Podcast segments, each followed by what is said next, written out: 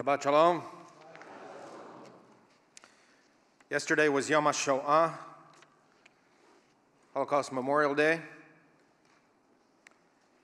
Never again, this seems the one universal lesson. It was and still is the central message that I was taught as a youth growing up in Israel. It's pillar of the Zionist ethos. Never again will the Jewish people rely on the humanitarian impulses of others. The Jewish state will defend itself by itself. And for the people and the nations of the world, the takeaway message from the Holocaust seems also to be never again. We have pledged ourselves never again to allow such darkness to descend upon the world. New institutions now dedicate themselves to world peace.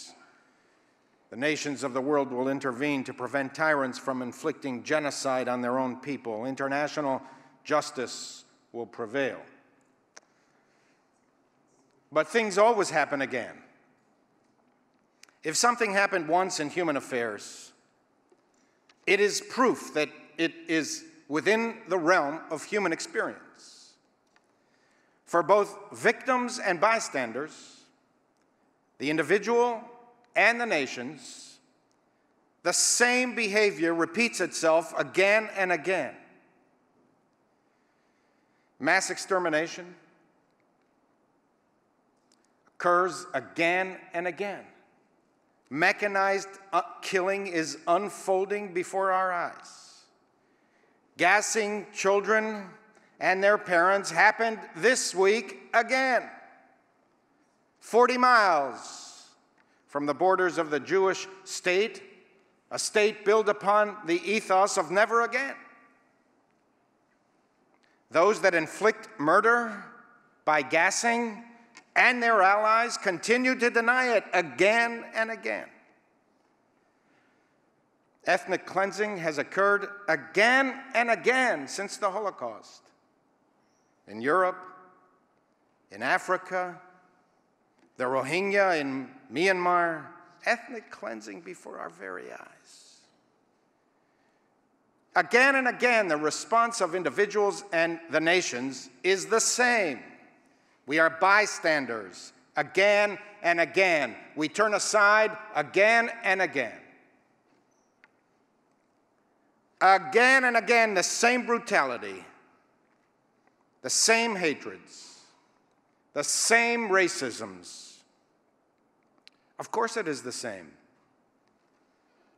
The dust of human composition is the same that it has always been.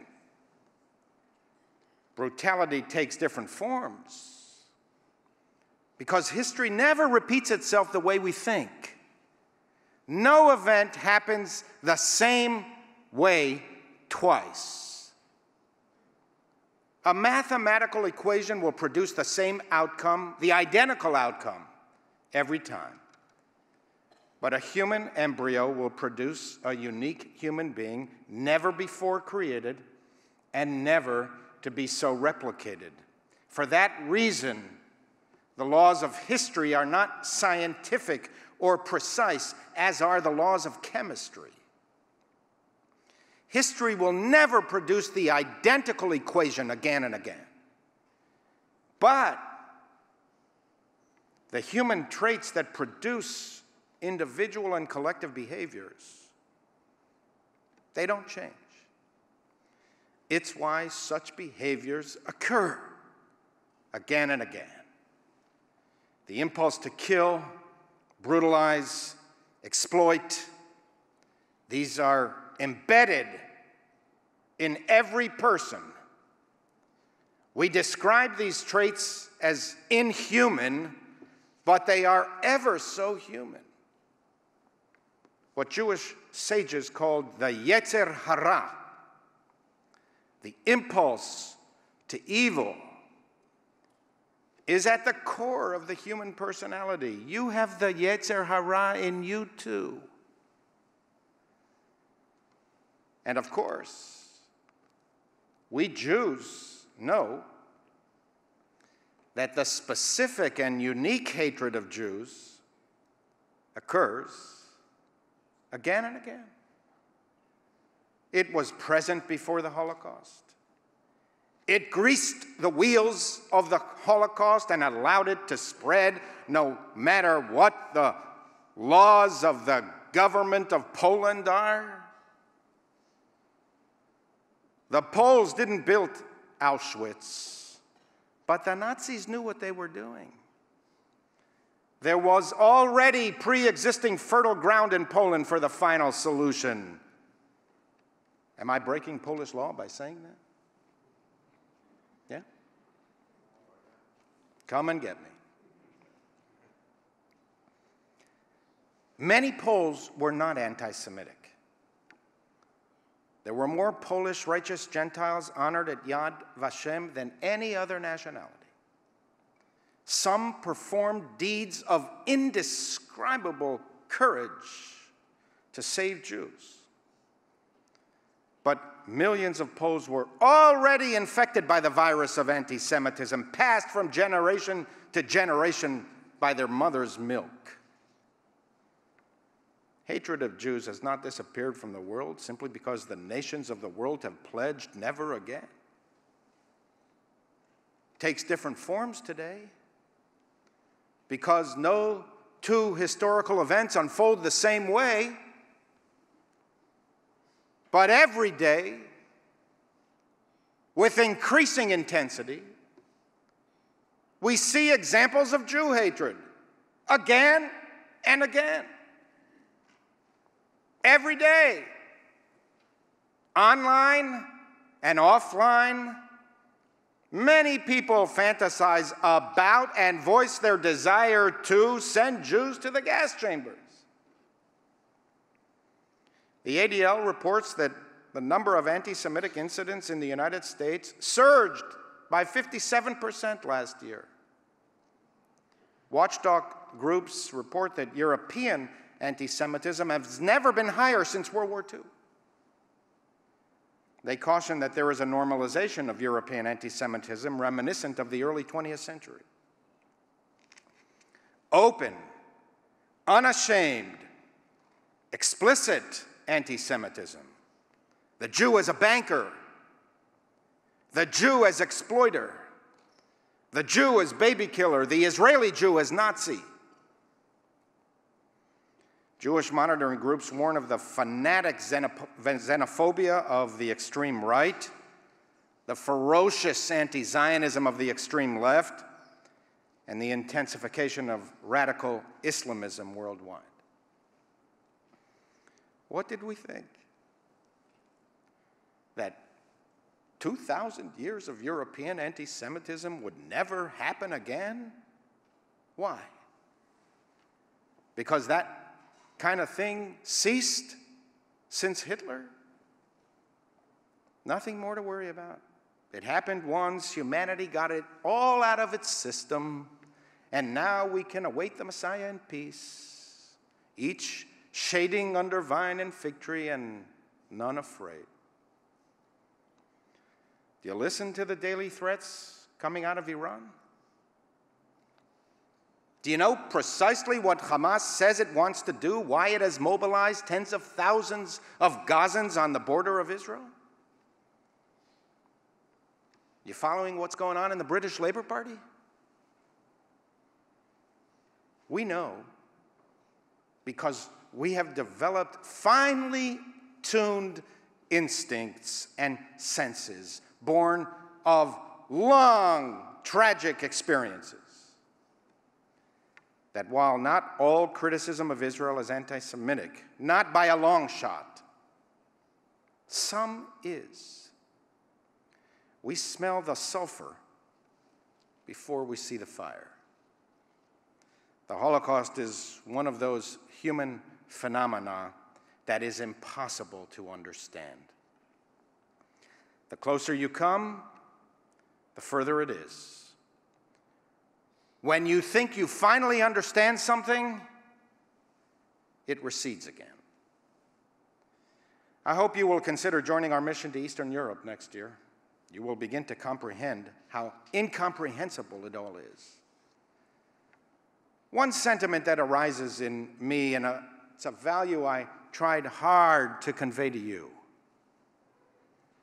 is that the Shoah bestows upon our generation of Jews to live, to survive, and to prosper. To live as human beings and productive members of society, working hard to instill values of tolerance, decency, compassion, freedom, diversity, and respect. And to live as Jews don't allow it all to seep away. To look back at what the Jewish people has done over the past seven decades to see how we picked ourselves up from the valley of despair and reconstituted and reinvigorated our ancient civilization is to marvel at what human beings can do. We read this passage in the Mishnah. When Rabbi Meir died, the composers of parables ceased. When Ben Azai died, serious students of Torah ceased. When Ben Zoma died, the teachers of Torah ceased. When Rabbi Yehoshua died, goodness disappeared from the world. When Rabbi Akiva died, the glory of Torah disappeared. When Rabbi Hanina ben Dosa died, the men of action died. When Rabbi Yossi Katnuta died, the pious ceased. When Rabbi Yochanan ben Zakkai died, the glory of wisdom ceased.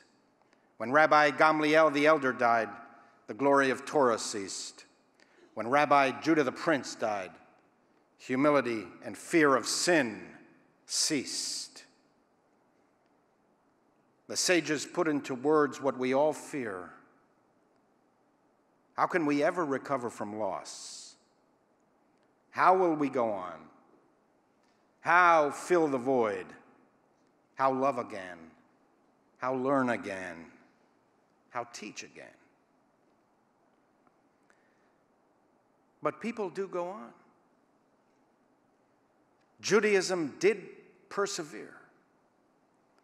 After Ben Azai died, great students of Torah remained. After Ben Zoma died, the great teachers of Torah remained.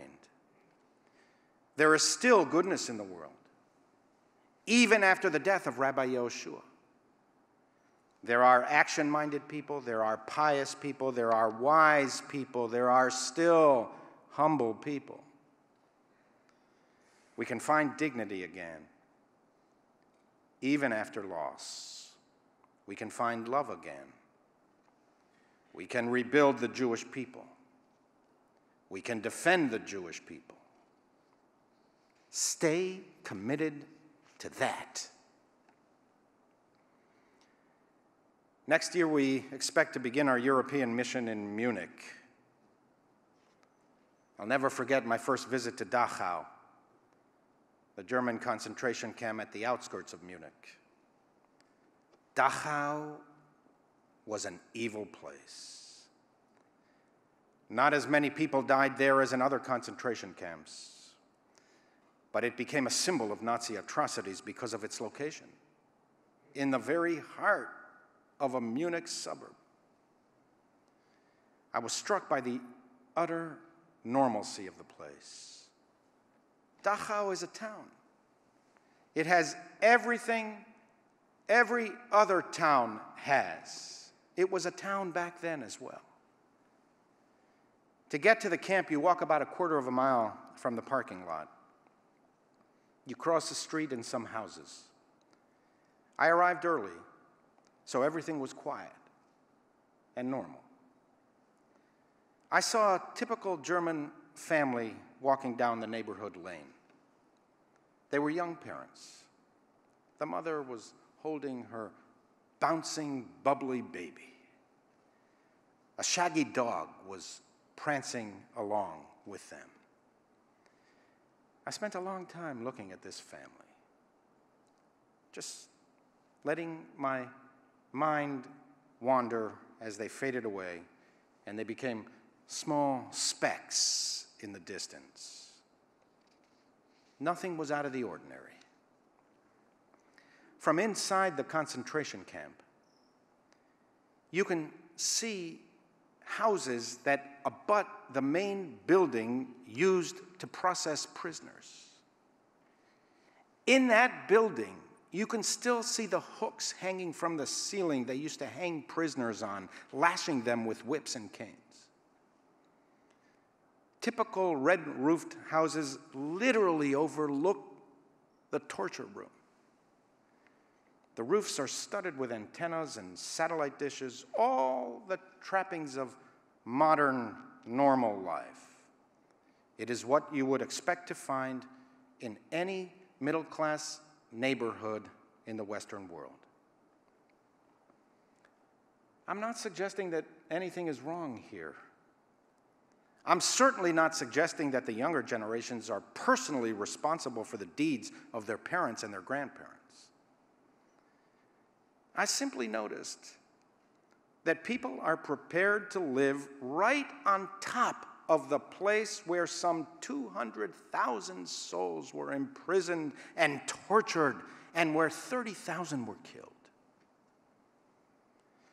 Their first view in the morning as they wake up and drink their coffee is overlooking the outer perimeter wall into the concentration camp square where tens of thousands of starving, bedraggled, and beaten prisoners lined up every morning for roll call and selection. And I remember thinking to myself, in the end, life moves on. In the end, your tragedies are your tragedies, but others get on with life. Thousands of visitors a day, including group after group of German youth, visit those 20 acres. But the people who live right outside overlooking that spot, they live normal lives there. They have families there. They raise children there. They have pets. They have satellite TV. Your tragedy is not their tragedy. They live as if nothing happened there. After all, it has been 73 years this month since American soldiers liberated Dachau. In the end, Jewish history is our history. If Israel were to ever lose a war, if American Jews were to disappear through irresolution or apathy, there would be many headlines, books would be published, many people would express real and sincere sadness some would weep, a few might repent. But in the end, they would move on. We would be left with the tragedy. To this day, 2,000 years later, we Jews mourn the destruction of the Jerusalem temple by the Romans. For everyone else, it is a small piece of history that if they are even aware of it. For us, even after two millennia, it is still an open wound. It will never fully heal. In the end, Jewish responsibility is, Jewish history is our responsibility. Jewish destiny is our responsibility. Jewish life is our responsibility. The Jewish state is our responsibility. Again and again and again, we have renewed Jewish life, reinventing and restoring ourselves anew. Again and again and again, we have chosen life. It is the imperative today as well. ראה נתתי לפניך היום את החיים ואת הטוב ואת המוות ואת הרע. See, I have set before you this day life and goodness, death and evil. ובחרת בחיים. Choose life so that you and your offspring may live. Amen.